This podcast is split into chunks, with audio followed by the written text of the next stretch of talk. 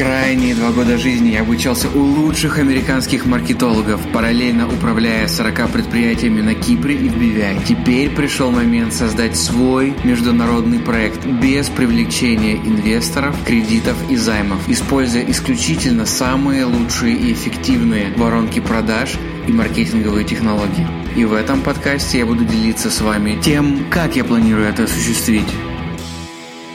Поехали, ребятки! Мои маркетинговые рыбки, всем-всем кукусики, всем-всем привет. Я хорошо отношусь ко всем людям. Я долгое время был сам крупным человеком, настолько крупным, что в какой-то момент я не влез в трубу в Турции, когда ехал в аквапарке в детстве, мне было лет двенадцать, наверное, и меня проталкивали. Но я точно знаю, что если я хочу заняться спортом, я пойду к человеку, который знает, что такое спорт. Точно так же в бизнесе, когда вы хотите обучиться чему-то, вы идете к тому, кто реально в этом разбирается. Вы идете к джедаю. И в этом выпуске я вам хочу рассказать о книге «Психология убеждения» Роберта Чалдини.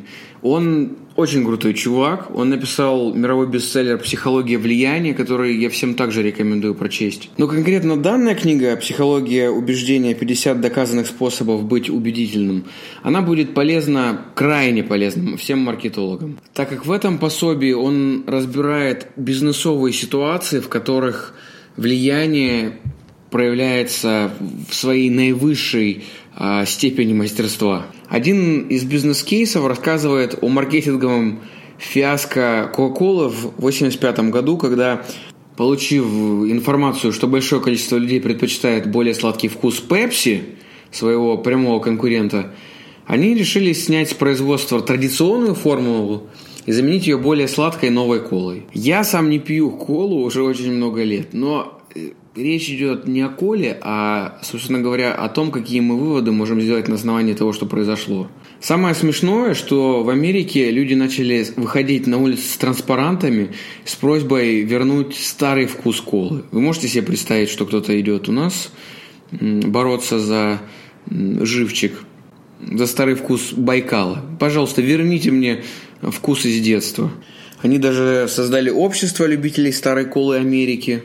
Здесь важно понять, что это некая история, которую вы можете назвать утрированной с точки зрения того, что это происходит в Америке, и это не касается России или русскоговорящих стран.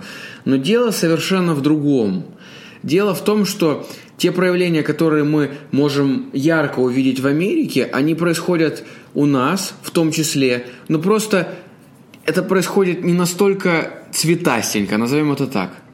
Но и у нас есть очень странные организации типа «Субтропическая Россия», которая уже двадцать четыре года стремится к священной цели повышения температуры воздуха и окружающей среды в эр эф до средней отметки в плюс двадцать градусов.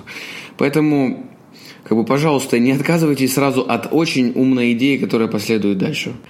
Так вот, в эту организацию любителей старой колы Америки было сделано порядка шестьдесят тысяч звонков людей, которые подписывались под петиции, которые планировали подавать в суд. И самое смешное, что учредитель этой всей организации, он сам по себе не мог отличить вкус колы. То есть по некоторым тестам, когда в суде процедура все-таки проходила, они увидели, что он не может отличить новую колу от оригинальной. О чем это говорит нам, самым лучшим людям на земле, маркетологам? Для господина Милза, который был учредителем этой компании, более ценным было не то, что ему больше нравилось, а ощущение того, что он теряет. В этой истории, в основе ее, лежит психология принципа дефицита. Для них Coca-Cola существует уже очень много лет. И я знаю, что некоторые доктора в Америке рекомендуют пить холодную колу, когда у кого-то болит горло. А колу пьют, когда нужно дезинфицировать что-то в желудке, да, если есть какое-то отравление. То есть она в том числе помогает. Для них это напиток, известный с детства. И психология принципа дефицита, она лежит в том, что люди теряют то, что у них было всегда. И это особенно касается того продукта, такой продукт, как Coca-Cola, к примеру, связано с историей и традициями людей. Это всегда было в их мире. Почему же эта история все-таки произошла в компании Coca-Cola?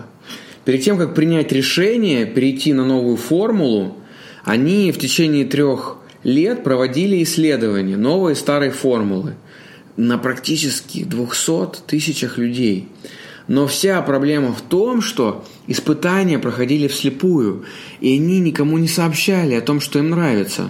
Я помню, что очень давно я проходил всякие разные испытания, чтобы стать интерном в компании Sun InBev, и гонял из Киева в Москву, при том, что я сам по себе никогда не пил пиво, ну вот за всю жизнь, может быть, раз пять.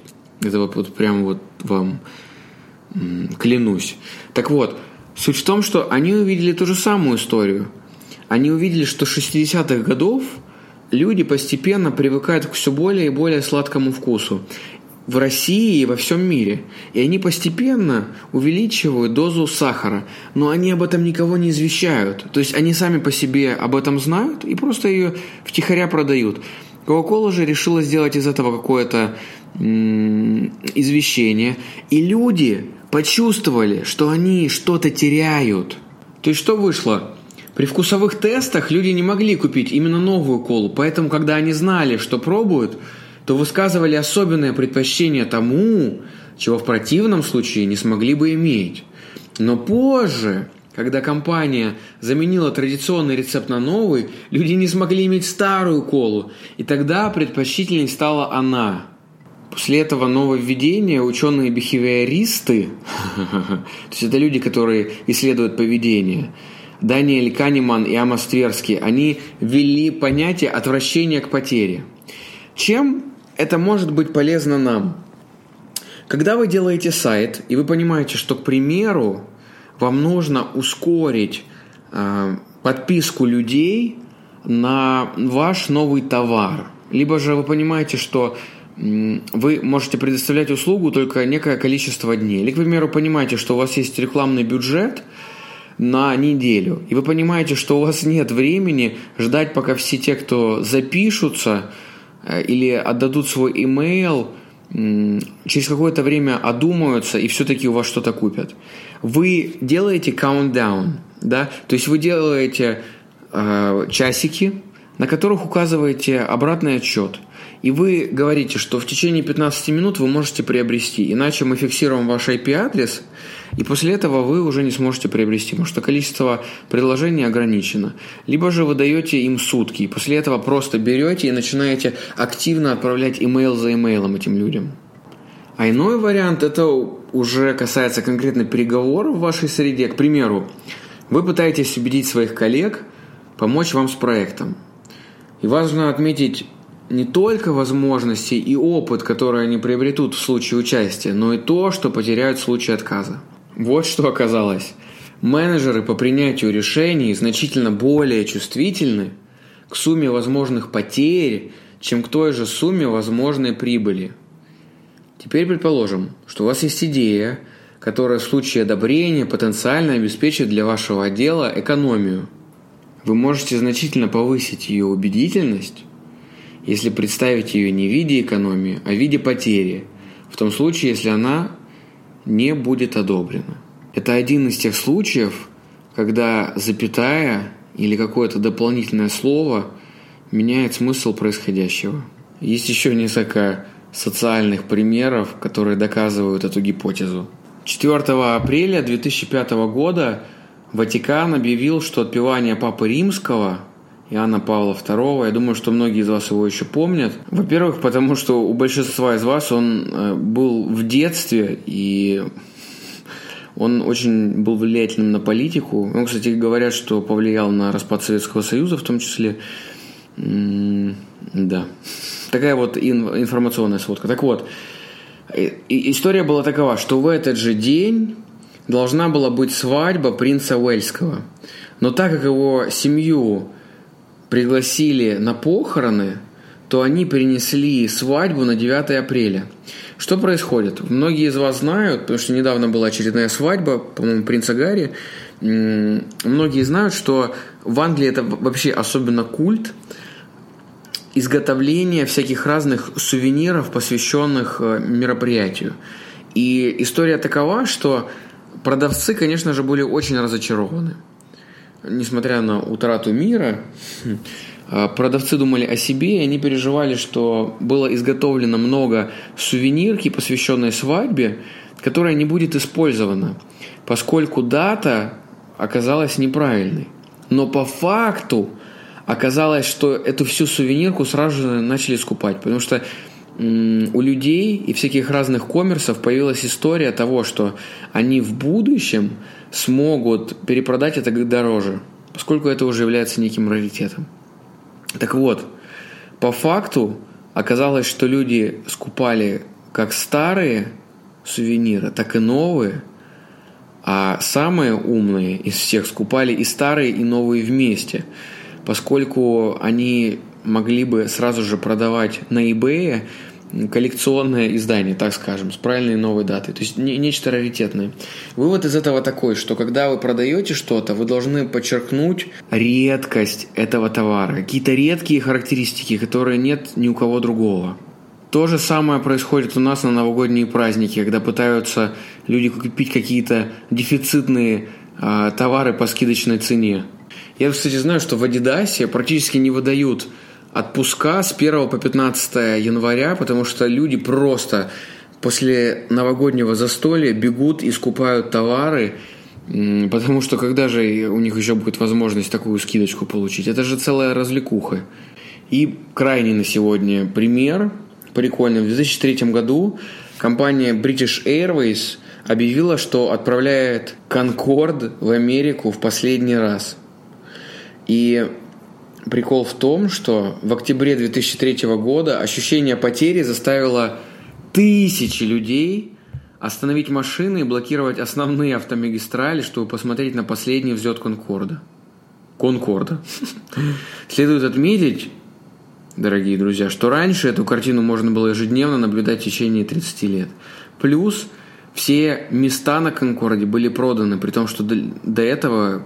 До этого был избыток билетов, а сейчас вот все решили в последний раз полететь на этой пташке удивительной. Люди, мы все с вами так похожи. Я рассказывал эту историю, повторюсь, как-то присутствовал на семинаре по изготовлению и продаже футболок на Амазоне и на других мероприятиях. И, значит, это было двухчасовое мероприятие, на котором рассказали нам всякие разные фишечки прикольные о том, что можно замутить там. Но по факту я уже на тот момент времени не был уверен в том, что я буду этим заниматься, потому что времени у меня особо на это не хватало. Но когда презентатор наш объявлял об окончании семинара, он сказал, что у него есть предложение, и вот в течение сегодняшнего дня можно купить семинар по спеццене в пятьсот долларов. И я купил. Самое смешное, что я ни разу не открыл и не прослушал этот семинар. Это даже самое грустное. Он у меня лежит, я все еще получаю письма от этого чувака. И я вот являюсь живым примером того, что дефицит очень ускоряет принятие решений у ваших потенциальных покупателей.